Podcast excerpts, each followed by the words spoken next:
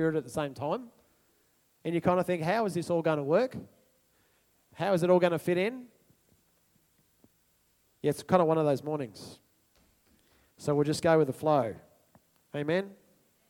Lord, we want to thank you that your heart is for transformation. Your heart is for transformation of lives, families, situations, even towns and cities and nations. Can a nation be changed? Can a nation be saved? Amen, it can. Lord, we pray today that you would stir our hearts for the things that are on your heart, that we would hunger. As already been said, as for the deer pants for the water, so my soul longs after you.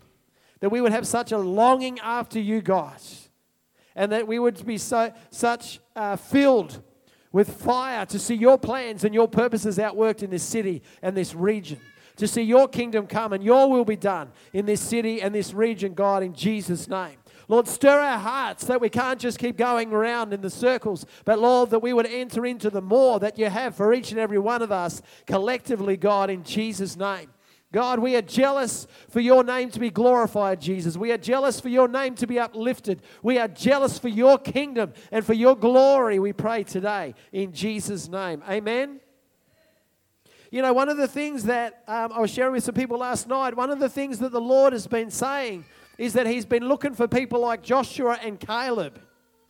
The Joshua and Calebs who say, you know what, there's a promised land out there and we're going to go on course to take that promised land. Now, obviously, we're not talking about land in terms of, you know, dirt, so to speak, but we are talking spiritually. We're talking about people. We're talking about lives. We're talking about families. We're talking about cities, that there are promises of God to be outworked in this nation. We don't need another prophecy about God's plans and purposes for Australia. What we need is the people of God to begin to rise up in their purpose and destiny and actually believe God for his word and take him at his word and start to walk in it. Amen?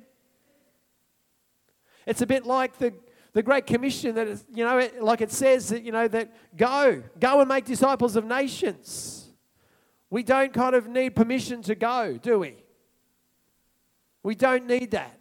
Because it's the heart of Jesus to go and make disciples of nations. And I think about that. That's a big vision, nations. And yet there's a heritage in Bundaberg about nations. Do we understand that?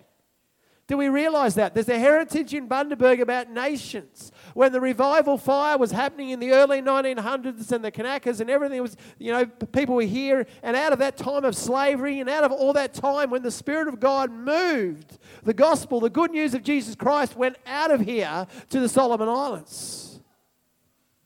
Right from this land that we stand on. That's just one example. There is a heritage of nations here in this city, and we wonder why all the backpackers come here. We have an opportunity to impact the world from right here in Bundaberg, because we have the nations of the world come here to Bundaberg. They just need to know Jesus and take him back with them wherever they come from and wherever they go to. Amen? So he's looking for people who will actually say, you know what, I'm actually starting to believe this stuff. Because that's what Joshua and Caleb did. They actually believed God. When the others stood in unbelief, they actually said, no, we actually believe God. And I think God is wanting to challenge us, but also encourage us to believe the same. It really is, let him who has ears, let him hear what the Spirit is saying to the church. It really is. Let him who has ears, let him hear what the Spirit is saying to the church. And the phrase that's been in my spirit for a long time is glory hubs rising. There has to be a restoration of true New Testament Christianity. And in fact, there is a restoration of true New Testament Christianity underway. And I use the word underway because it has started, but we are nowhere near it. The fullness of it.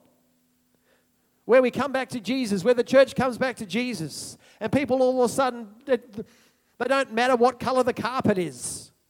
And they don't matter that they didn't like that song or they liked that song or they didn't like the preacher's haircut or they didn't like that person's dress. All this other rubbish that has filled the church over years, everything would fall to the ground and that Jesus would be first and foremost again in people's lives. That Jesus would be the reason why people gather. That Jesus would be the reason why we go out. Jesus would be the reason. We come back to Jesus. And as we come back to Jesus, His love would change us from the inside out, as we've been talking about lately. Religion tries to change us from the outside back in, but it doesn't work. It's just called try harder Christianity. And all it ends up is in frustration. But God changes us from the inside out because He said, I've given you a new heart and I will put my spirit in you and I will move you. And man, I've been meditating on that. The moving of God in your heart. He moves you. But you've got to look at Him first. You've got to look to Jesus, the author and perfecter of your faith. And as you look to Jesus, His spirit like leaps, just like, the baby leapt in the womb of Elizabeth and leapt. It's like your spirit leaps when you look at Jesus and He begins to move you. And so you can't just do what you've always done anymore because the Spirit of God is moving you. Is there an amen? So all of a sudden you go, you know what? Family starts to be manifested. We start to love people the way that Jesus loves them. We start to love one another the way that Jesus loves them. And you know what? People that don't know Jesus yet, and I use the word yet, because there are more and more coming. They need to come into a family. They need grandparents. They need parents. They need brothers and sisters. They need people that are going to love them, support them, help them, pray with them, stand with them, and see them become all that they're meant to be in Christ. The church needs to rediscover a heart for discipleship. There's not too many people that have a Saul-Paul experience. There's not too many in life where they just kind of wake up one day and, they were that and now they become this. It doesn't happen that often. It is a process of discipleship where the Spirit of God is moving, but we need to partner with God and we are changed from glory to glory to glory to glory.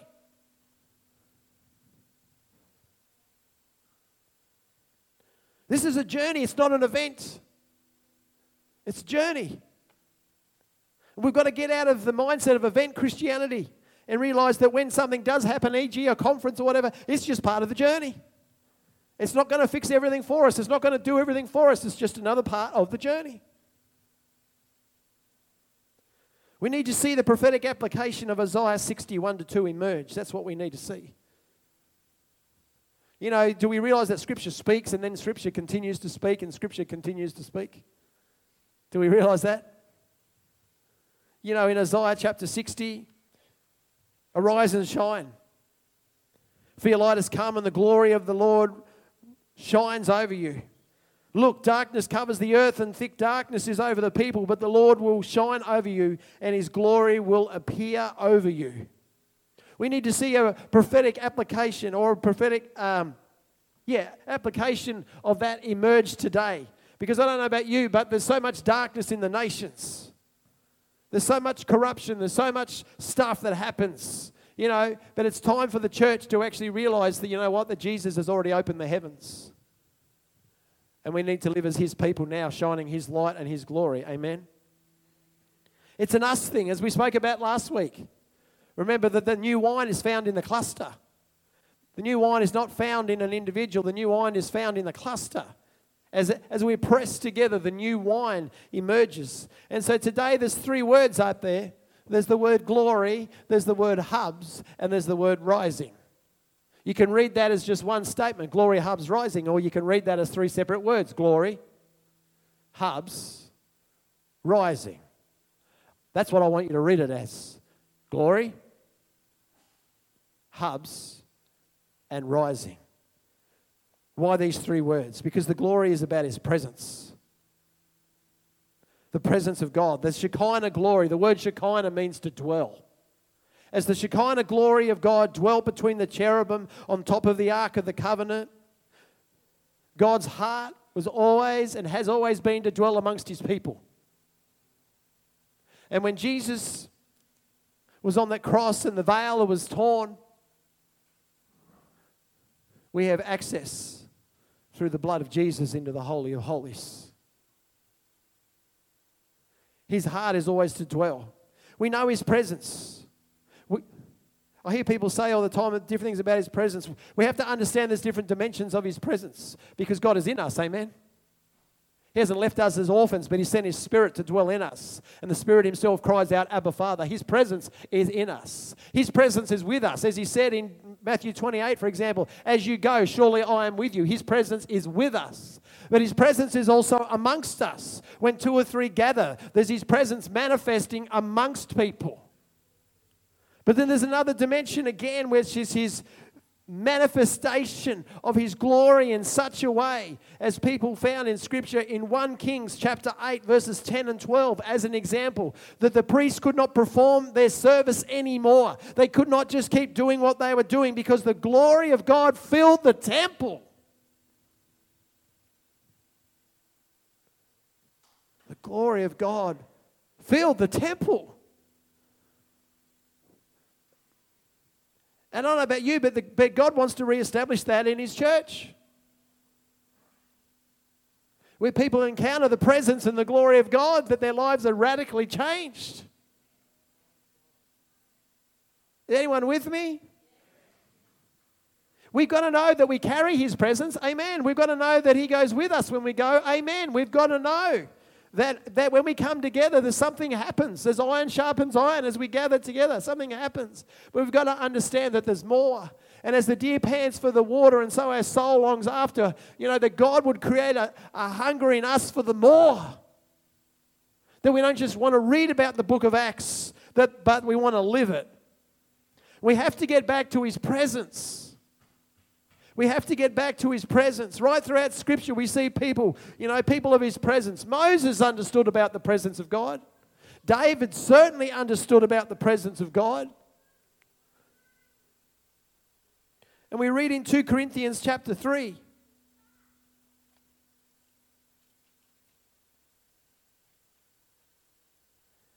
If the ministry that brought death chiseled in letters on stones came with glory, so that the Israelites were not even able to gaze steadily at Moses' face because of its glory.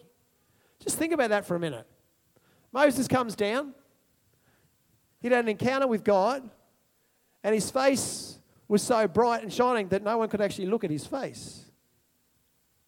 Can you imagine that? And yet Paul is saying, if this covenant came with glory, how much more glorious is the new covenant? How much more glory is there? How much more? How much more? How much more? And the thing is that, the thing that we have to get is that it's been a long time since we've seen a genuine move of God in Australia. There's little pockets, there's been little bits here, there's little bits there, but it's been a long time since we've seen a genuine move of the Spirit in this nation. We have a few people that have joined us over the last little bit, and they tell us about in the 70s, in the charismatic days, when people were rocking and rolling, the presence of God was breaking out and people were shanabaraki, rabababake, people were falling there and people were being drunk in the Spirit. There was words and prophecies and there was things that were happening, but there were lives being changed. It's been a long time since we've seen that. And in fact, we actually have a generation that has never even tasted that. But yet it is the heart of God that we would enter into that. That we would see something that is not just an event, something that is not just a moment, but that we would live in His presence and in His glory. Amen. He wants to establish groups of people in cities and nations that would be people that would host His glory. Now, you know what? That actually takes something, because that means that we have to die. We don't want to grieve the Spirit of God. I hope we don't. So we're in a place where we say, God, just have your way in me. Lord, I want to have clean hands and a pure heart before you. Get rid of that stuff in my life that needs to be get rid of. I don't want to be a gossiper anymore. I don't want to be a judger anymore. I don't want to be an accuser anymore. I don't want to be a complainer anymore. I don't want to be this stuff anymore, God. I want to be the vessel that you've called me to be. And so the Spirit of God, as you bow the knee, as you come low before Him, He works in you and He cleans you. He cleanses you and He makes you new. He makes you whole. Amen? But it's a preparation for His glory. You've heard me say before that what you behold, you become. And it says in 2 Corinthians 3 that as we behold the Lord, that we are changed from glory to glory. Amen. As we behold Him. And so I said a few weeks ago in the message, I said, whatever you seek, you will find. Yep. The principle in life is true. It goes throughout the whole of life. Whatever you seek, you will find. And I use the example of a car. If you were going to buy a Hyundai i30, you would start to see them everywhere. If you were going to buy a Mazda, there's no Mazda 6s, a Toyota Camry, you would start to see a Toyota Camry everywhere. Whatever you seek, you will find. But the truth is that those things were already there. You just never saw them before, but now you're focusing on them. You're actually seeing them everywhere. And it's the same, you know, if you want to look at faults in people, guess what you're going to find? You're going to find faults with people. But if you want to see Jesus in them, you'll start to see Jesus in them. And you'll start to encourage them in who they are in Christ and how they bless you and how they encourage you. And you will start to see them rise up to be all that they're called to be. See, if all you do is point out people's faults, you're just going to pull them down all the time. But if you start to see Christ in them and the goodness of God in them, and you start to call that out of them, they start to rise up and they start to come into fullness and alignment of all that they're meant to be in Christ. Amen? We need to set ourselves holy. If we are to be a people of His glory, we need to set ourselves holy.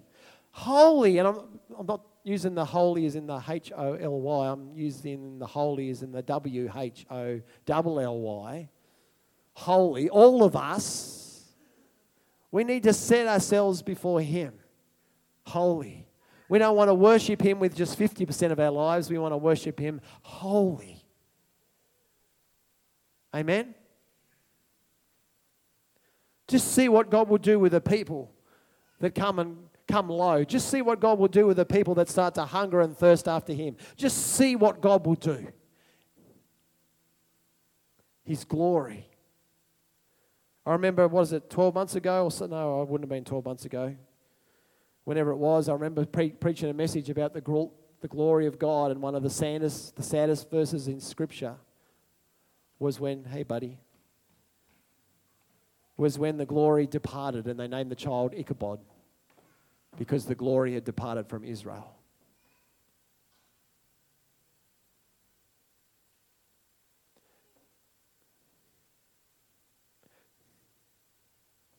You are carriers of His presence.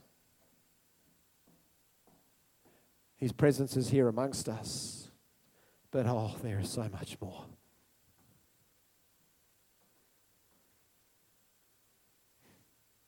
And when you get a taste, you don't want anything else. When you get a taste of His goodness, you don't want anything else. Nothing else satisfies. Nothing else measures up. There's nothing else. There's nothing else. There's actually nothing else. When you taste and see that the Lord is good, amen? There's nothing else. Hubs. The church always was meant to be an apostolic centre, an apostolic people, with a revelation that we are sent. We are divinely sent by God to be His agents of change on this earth. It is His kingdom come and His will be done. It is a totally different mindset, because that means when we gather to be, it's like we're going to the petrol station and we're getting filled up again. We're getting encouraged again. You know, it's like you go to the mechanic and you've got to get some stuff sorted out on your car so your car runs a little bit better. That's what happens when the people of God gather together. Why? Because when we go, we actually go as His sent people to actually see change. And part of the problem that's happened over the years is there's too much of the world that's come into the church, when the church was always born to actually impact the world. We are His people. We are a new creation. The old is gone, the new has come. I'm not a Tasmanian anymore. I'm not a Queenslander anymore. I'm not an Australian anymore. I'm a citizen of heaven first and foremost. I am a child of God. That's why we can come together. It doesn't matter whether I'm pink or yellow or black or white or whatever nation I come from. We actually have the ministry of reconciliation, and his name is Jesus. We actually have the answer to this nation's problems. Christians have the answer, but the problem is we still carry stuff from our past with us when it all had to die. It all had to get burned at the cross. I've had people come to me in the past and they say, oh, this is just me because I was born in this country. That's the way I am. And I go, no, you are being transformed into the image of Christ, so you are becoming all things. And the key to this is that the fivefold has to operate. And you've heard me speak about this before. But the fivefold, I just want to spend a couple of minutes on it. The fivefold is the expression of Christ in ministry. Because Christ was the apostle, the prophet, the evangelist, the pastor, and teacher. Amen? He was that. And that's why the fivefold are meant to work together, because you can't separate Christ. Christ was not meant to be separated. Apostles going off and do their things, and prophets over there, and evangelists, and pastors, and teachers, and they just kind of glide by in the night. It was never meant to be that way, because it's the whole expression of Christ. They're not meant to be divided. That's why it was awesome when we went to Tamworth and we had different fivefold ministries working together, and we wonder why God was moving in that place. Because something happens. But it's interesting because it's all about bringing us to a sense of maturity. This is the one verse that I want to just pull out of Ephesians 4 because we've got other things to look at. I've got a few bookmarks today. It says that Jesus gave some to be apostles, prophets, evangelists, pastors, and teachers. You know this. You've heard me speak about it before. Equipping the saints for the work of ministry to build up the body of Christ, and this is the verse, until we all reach unity in the faith and in the knowledge of God's Son, growing into maturity with a stature measured by Christ. So God is wanting to make us mature in all areas. Amen? In all areas. If I can put it this way this morning, you might need to give me a little bit of poetic license, and I hope it doesn't offend anybody. But the apostle is kind of like an anchor. Now, we know that Christ is the anchor. I'm not talking about salvation, but I'm talking about that the apostolic and the heart of the Father manifested through the apostle is meant to bring security in your life in terms of you know who you are in Christ. You know your identity. You know that you are loved. You know that you are secure, so that when the things that happen in this world, the winds and the waves stuff, they don't move you. When circumstances in life come against you, or someone even comes to speak against you, it doesn't move you because you know that you are loved and accepted and whole and secure in Christ. The prophet doesn't just go around prophesying over people. That does happen. But throughout Scripture, it's always like the prophet is like a compass, bringing people back to Jesus, bringing people back to the ways of God, bringing back. There's always an element of calling people back to Jesus and calling people back to the ways of God. They're like a compass. And yes, they'll give you direction. God will give you direction through them, like a compass does for your life. But if it's not in line with Jesus, then there's something wrong with it. That's one of the things I love about Katie Barker is that she always keeps bringing it back to God. When she ministers, she always keeps bringing it back to God. Amen? The evangelist is like a beacon. The Word of God says that we're like a city. We're meant to be like a city on a hill. Even in Bundaberg, which is flat as a tack. Okay, there's a couple of little undulations. There are undulations. When you're driving in from Jason and Georgie's place of a night time, coming down Jin Jin Road, okay? When you're driving in, you can still see the glow of the city in the sky. Even though it is dead flat, you can still see the glow of the city in the sky. How much more is it meant to be when we're a city on a hill? How much more? Amen? They're like a beacon encouraging us to live our lives holy, to actually live for Jesus. to live for Jesus every day, not just come and do our thing and then disappear and go and live life. No. It's about living our life for Christ and be open to what God wants to do through you during that week. Amen? The pastor is like one who carries the heart. It carries the heart, because it's all about loving. It's about learning how to love, knowing that you are loved and learning how to love others, because by that love, people will know that we are disciples of Jesus. And the teacher's like a rock, because the word is like a rock that we stand on. Jesus said, you've got to build your house on the rock. My words remain in you. Let my words remain in you. There is so much stuff out there that is contrary to the Word of God. You need to get the Word of God into you. And teachers want to get the Word of God into us that we can stand on the rock. These are practical applications for your everyday life. That you would know who you are in Christ, that you would be secure, you would know that you are loved. And so you can go and minister to others because you know who you are in Him. Amen? You can minister, you can speak out of intimacy and relationship with Jesus. You can be like a beacon. You can carry the heart of Christ. You can stand so that when stuff happens around you, that you are the one that is standing. And guess what? That's a witness in itself. When you stand, other people come up to you and go, how can you be like that at such a time like this?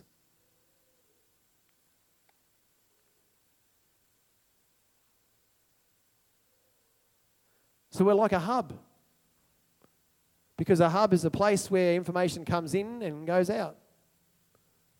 If it's like an internet hub, if it's like a car, it's things that are connected. This is a place of connection. The church is meant to be a place of connection where people connect with others and they encourage each other and they build one another up in the most holy faith. Wow, it even sounds like Scripture. Do not give up meeting together as in some of the habit of doing, but meet together, and all the more as you see the day of Jesus' return coming. They're like a hub. But then we have the word rising.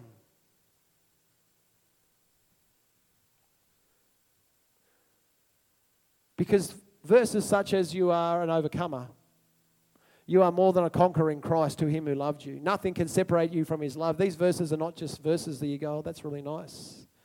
It's truth. That's who you are. And it doesn't matter how you feel. It doesn't matter what circumstances might be saying to you at this point in time, but that's who you are. That's who you are. And the enemy will try to whisper other stuff into you, but you go, no. I am an overcomer, and I will overcome this situation. I am more than a conqueror. What is a more than a conqueror? A conqueror is not that just you beat something. A conqueror is not just that you come over something. A more than a conqueror is that you take the spoils of that with you as you go. That's the more part. When we see battles in the Old Testament, in the natural, we often see that they carried with them the spoils of war. So they not only conquered the nation, but they actually took the spoils of the nation with them. Amen? So when you are going through the battle, when you are battling something, you're not just going to conquer that. You're not just going to overcome that, but you're going to take the spiritual spoils, the things that you have learnt through that, you're going to take them with them on your journey. You are more than a conqueror.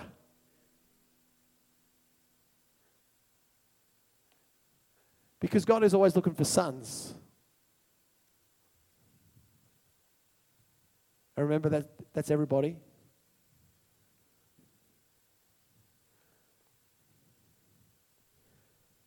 The answer has always been a son. Where has it ever changed in Scripture? It hasn't changed. It's never changed. The answer has always been a son.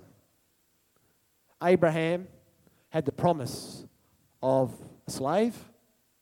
No, a son.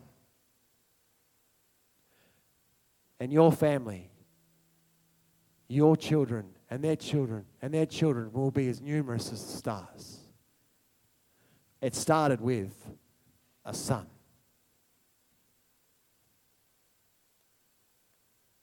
God so loved the world that he gave his only son.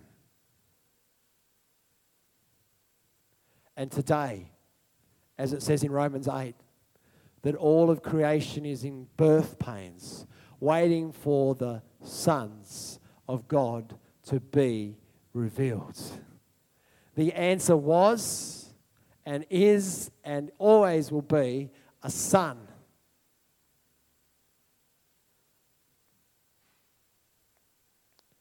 A son who knows that he is loved by his dad. A son that knows that everything that his dad has is his. There's no arrogance in that. It's truth. A son that wants to please his dad. A son that wants to serve his dad. A son that wants to carry out the plans of his dad and the purposes of his dad. And the Lord is looking for people who will begin to rise, in the words of Isaiah chapter 60, and be the sons of God here in Bundaberg and this region and beyond. Amen.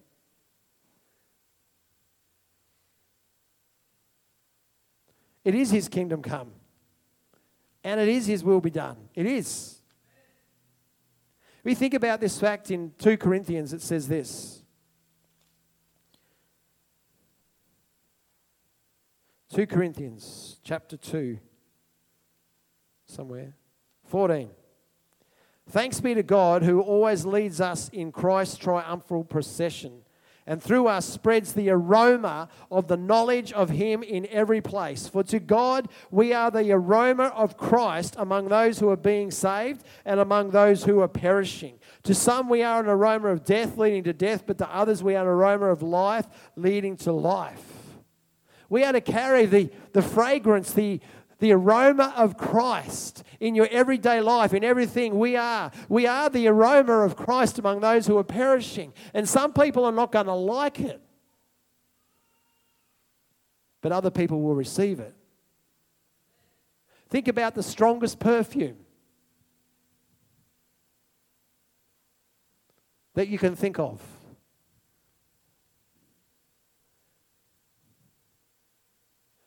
Think of a time when you walked in a room and someone had really strong perfume on. And you went, woo, wow, who's got that on? That's potent. And to some people it gets up their nostrils. And they're like, achoo, achoo. And they're like, oh, wow. And to other people they're like, wow, I love that. What brand is that? I want to buy that. We are the aroma of Christ. We're actually meant to be, and please don't mishear this, we are meant to be a stench in people's nostrils. Not a stench. Maybe stench is not quite the word I'm thinking of. A what? Well, it's an aroma. An irritant. That to some, they pick up and go, that's what I want. And to other people, they won't. But you see, that's God's issue. Ours is that we live for Jesus. And some people are going to taste and see that God is good and they're going to want that, and other people are not. But the key is this, that we need to start to rise. Because as I've said before, the reason that Australia is in the place Australia is because the church is hidden behind the four walls for the last 30 years, 40 years, I don't know. I'm not that old. Well, I am that old. You know what I'm trying to say.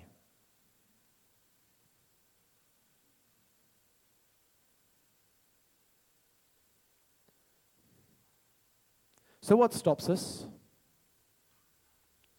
What stops us seeking His glory? Is it clutter? Is it life, time, stuff? What stops us from seeking His glory? What stops us from being the aroma?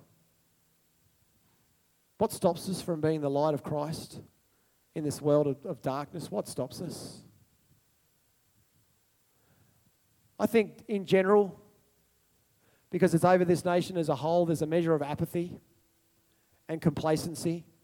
Australia tends to have a she'll be right, mate attitude. And I think that's crept into the church. She'll be right, mate. She'll be right. No, it won't. Not unless men and women of God are actually going to start standing up. This city of Bundaberg needs you to stand up. Needs us to stand up. But I think it's also two other things. One is fear. Fear lurks at every corner. Fear's there. This whole media coverage of COVID and all this other rubbish stuff that goes on, it's all trying to put fear in you. Fear, fear, fear, fear, fear, fear, fear, fear, fear, fear, fear. Because when people start to feel fearful, you can start to control them. That's what happens in an ugly marriage where there's domestic violence, is fear leads to control. And I'm sorry if anyone...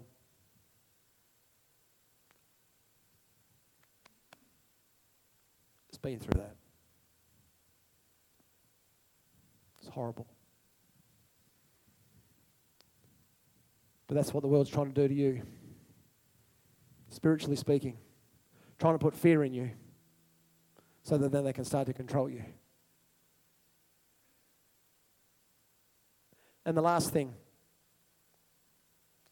is you're not looking at Jesus enough. You're not looking at Jesus enough. Because you can't not look at Jesus and be changed. You can't not look in Jesus and want more. You can't not look at Jesus and go, I want this. I want what's written in this. I don't want to just hear more prophecies. I actually want to be the prophecy. I actually want to live the prophecy. I actually want to be a part of God wants to do. And I really feel in the Spirit that we're in a moment in time. And I don't mean today. And I'm sorry I'm taking a little bit longer. I don't mean a moment in time like today is the time. But we're in a period of time. We're in a critical time in the Spirit, as I've been praying. We're in a critical time where God is just really saying, okay, who is going to start to hunger and thirst for righteousness? It's a bit like that train. Wow, it's just coming back to me. I shared that vision of the train a couple of weeks ago. What was it, last week? Last week, I was sharing the vision about the train and the guy on the train and blowing his whistle and he said, all aboard. And people were like, yeah, I'm just sitting on my seat. And then there was another chance, but there was only three chances and the train took off. It's like we're in this time where we can't say, oh yeah, I'm going to wait till my life works out next year and then I'm going to start doing these things. No, we're actually in a time now. We actually need to say, I need to switch off that stupid TV. I need to get off my stupid computer. I need to put Facebook away because it's just taken up too much of my time. I need to get rid of distractions and I need to start getting serious about my relationship with Jesus because if my marriage was like this, we would be divorced by now.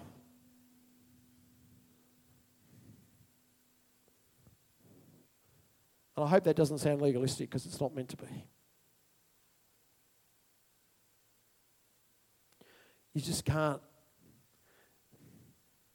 You can't look at Jesus and just not want what he wants. You know that verse of Scripture, it says, delight yourself in the Lord and he will give you the desires of your heart. I used to see that verse completely back to front until one day the Lord showed me, as you delight yourself in the Lord, the things that he wants for you actually start coming on your heart. And so they just get fulfilled because there's this transference. Because as you delight yourself in him, the things that are on his heart start coming on your heart and they just start happening. I used to think like, yeah, I'm going to delight myself in God and I'm going to get this and I'm going to get this and I'm going to get that. And I'm like, no, that's not it at all. Because as you look to Jesus, the author and perfecter of your faith, you are changed.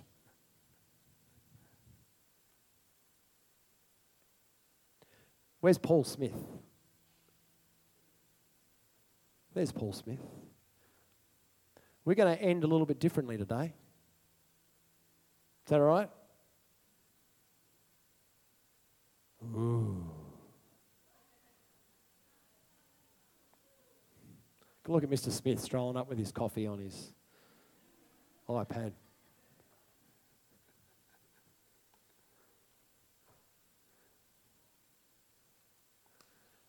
I've said it before and I say it again, you are God's answer.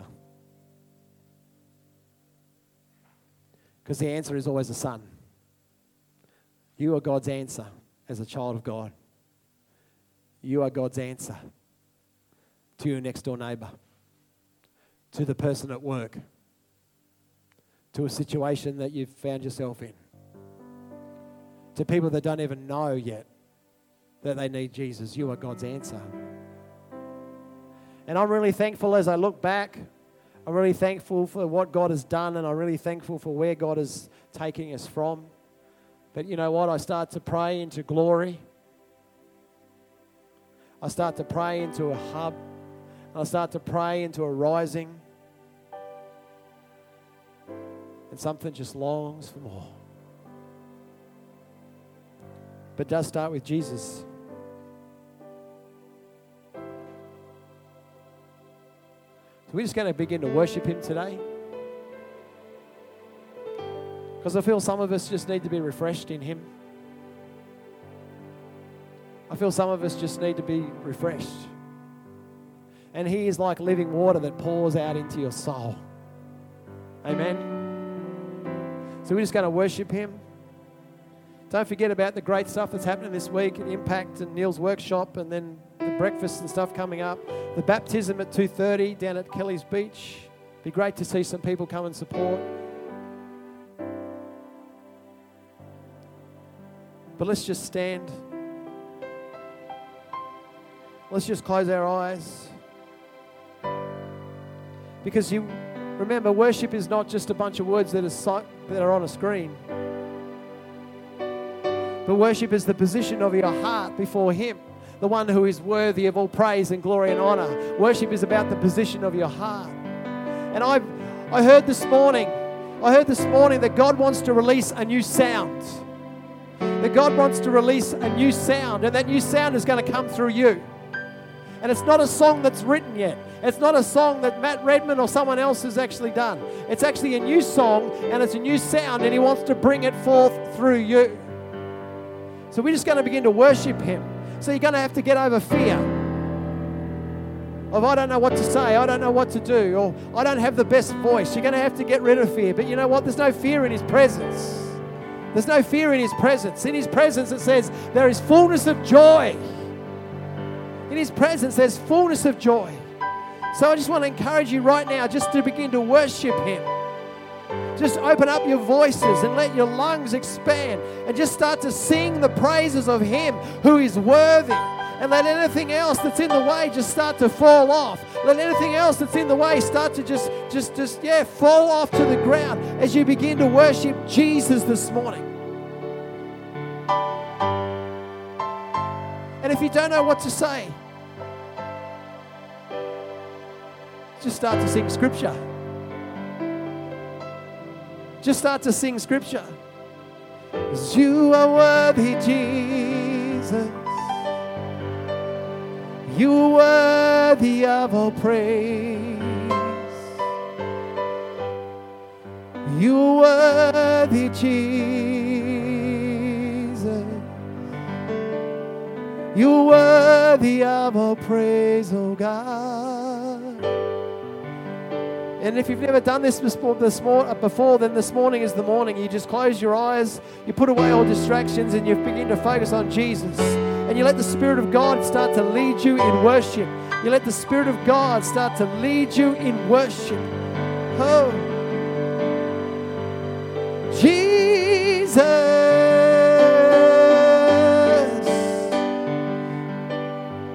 You are so worthy, Lord.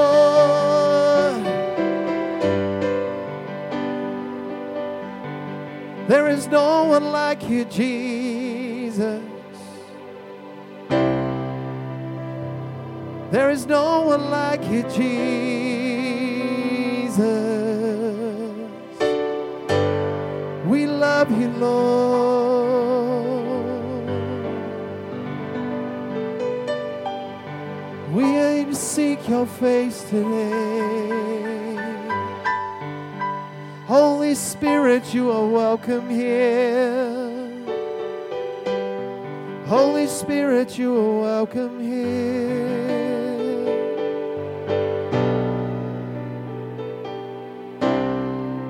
Jesus, we love You, Jesus.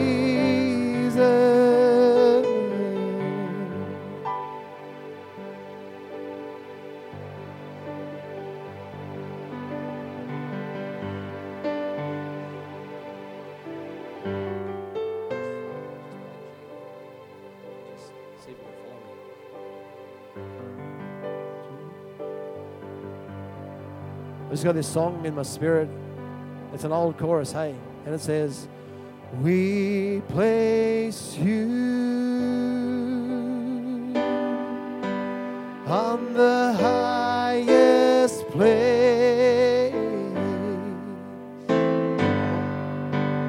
for you are the great high priest. We place you high above all else. Oh, Jesus. Yes, Lord. As we come to you and worship at your feet, we place you, Jesus, on the highest place. For you are the great high priest. We place you. We place you high above all else.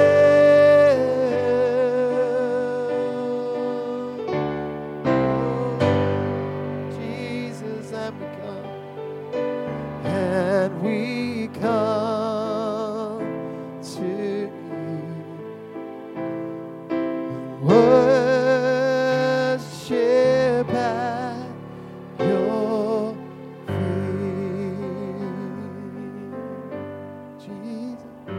Come on, let's just lift our hands and surrender to Jesus. Not out of religion, but out of surrender. Lord, we pray today as we stand here in this place, Lord, you would refresh hearts that need to be refreshed. People that are discouraged, God, would receive encouragement from your presence today. And I declare healing and wholeness over people's lives. Fear and worry and anxiety will leave.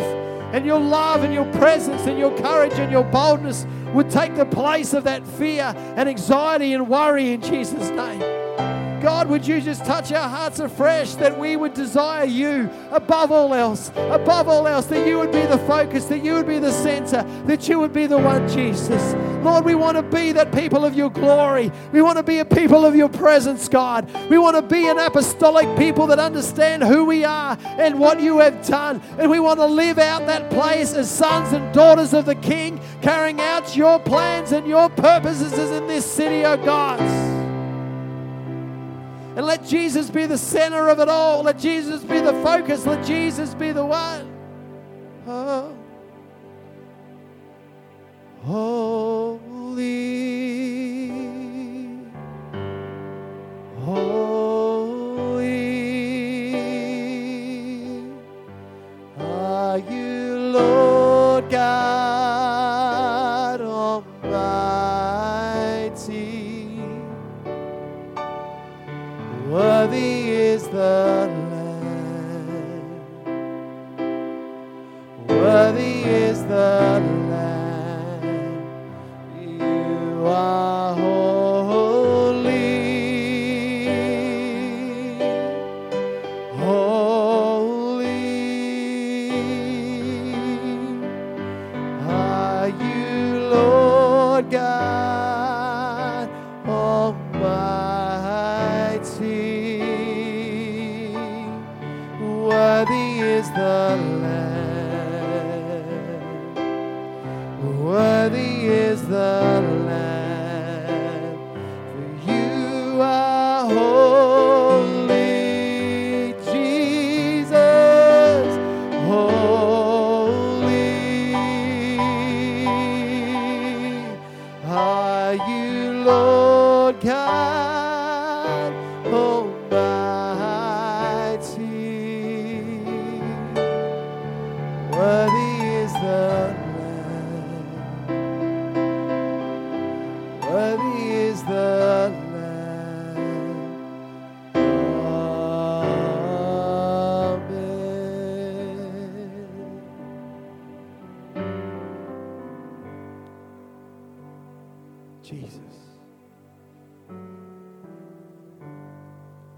We worship you, Jesus. We worship you, Jesus.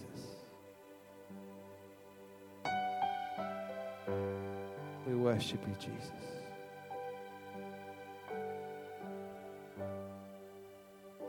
Thank you, Lord.